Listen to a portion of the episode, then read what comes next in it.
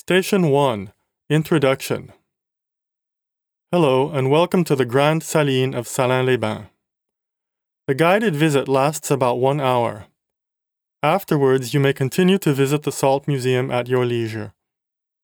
In order to see the entire visit, please follow the guide through each part of the museum. First, a few instructions for your safety.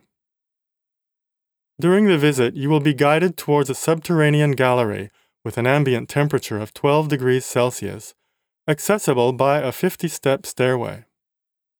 It takes 30 minutes to go through the gallery. The ground is very uneven, so we advise you to be careful. We also thank you to watch over your children at all times. Until your guide arrives and you leave for your visit, we suggest that you look around the meeting hall. It is a good introduction to the Salt Museum. The commentary that you are going to hear corresponds to the content of the panels and the objects on display in the meeting hall. If the guided visit begins before you have had time to listen to the entire introduction, follow the group towards the underground gallery and go directly to Station 2. You can return to the meeting hall after the end of the visit. In the salt works that you are going to discover, salt was produced for nearly 1200 years. Priceless at one time, this product, indispensable to human life, made Salins one of the most important towns in Franche-Comté during the Middle Ages.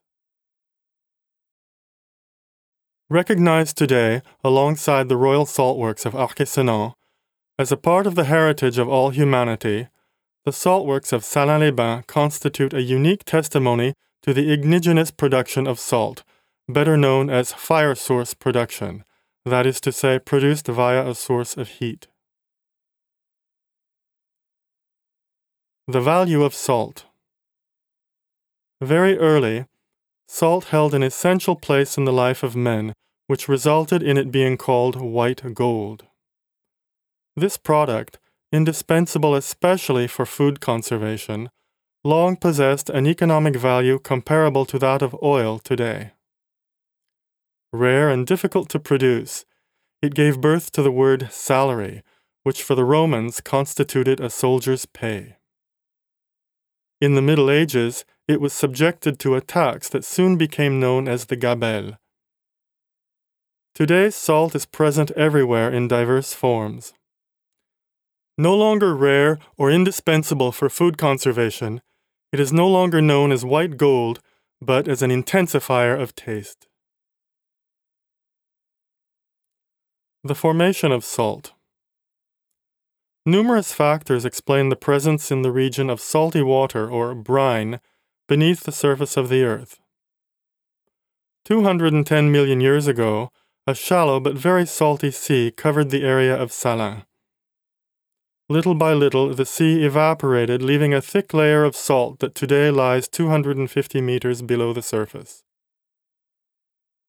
When in contact with this mineral vein, which is called rock salt, underground water becomes full of salt. During the Neolithic period, saltwater springs encouraged previously nomadic peoples to settle nearby. Since then, there has been no end to the rivalry of ingenuity in the exploitation of this brine.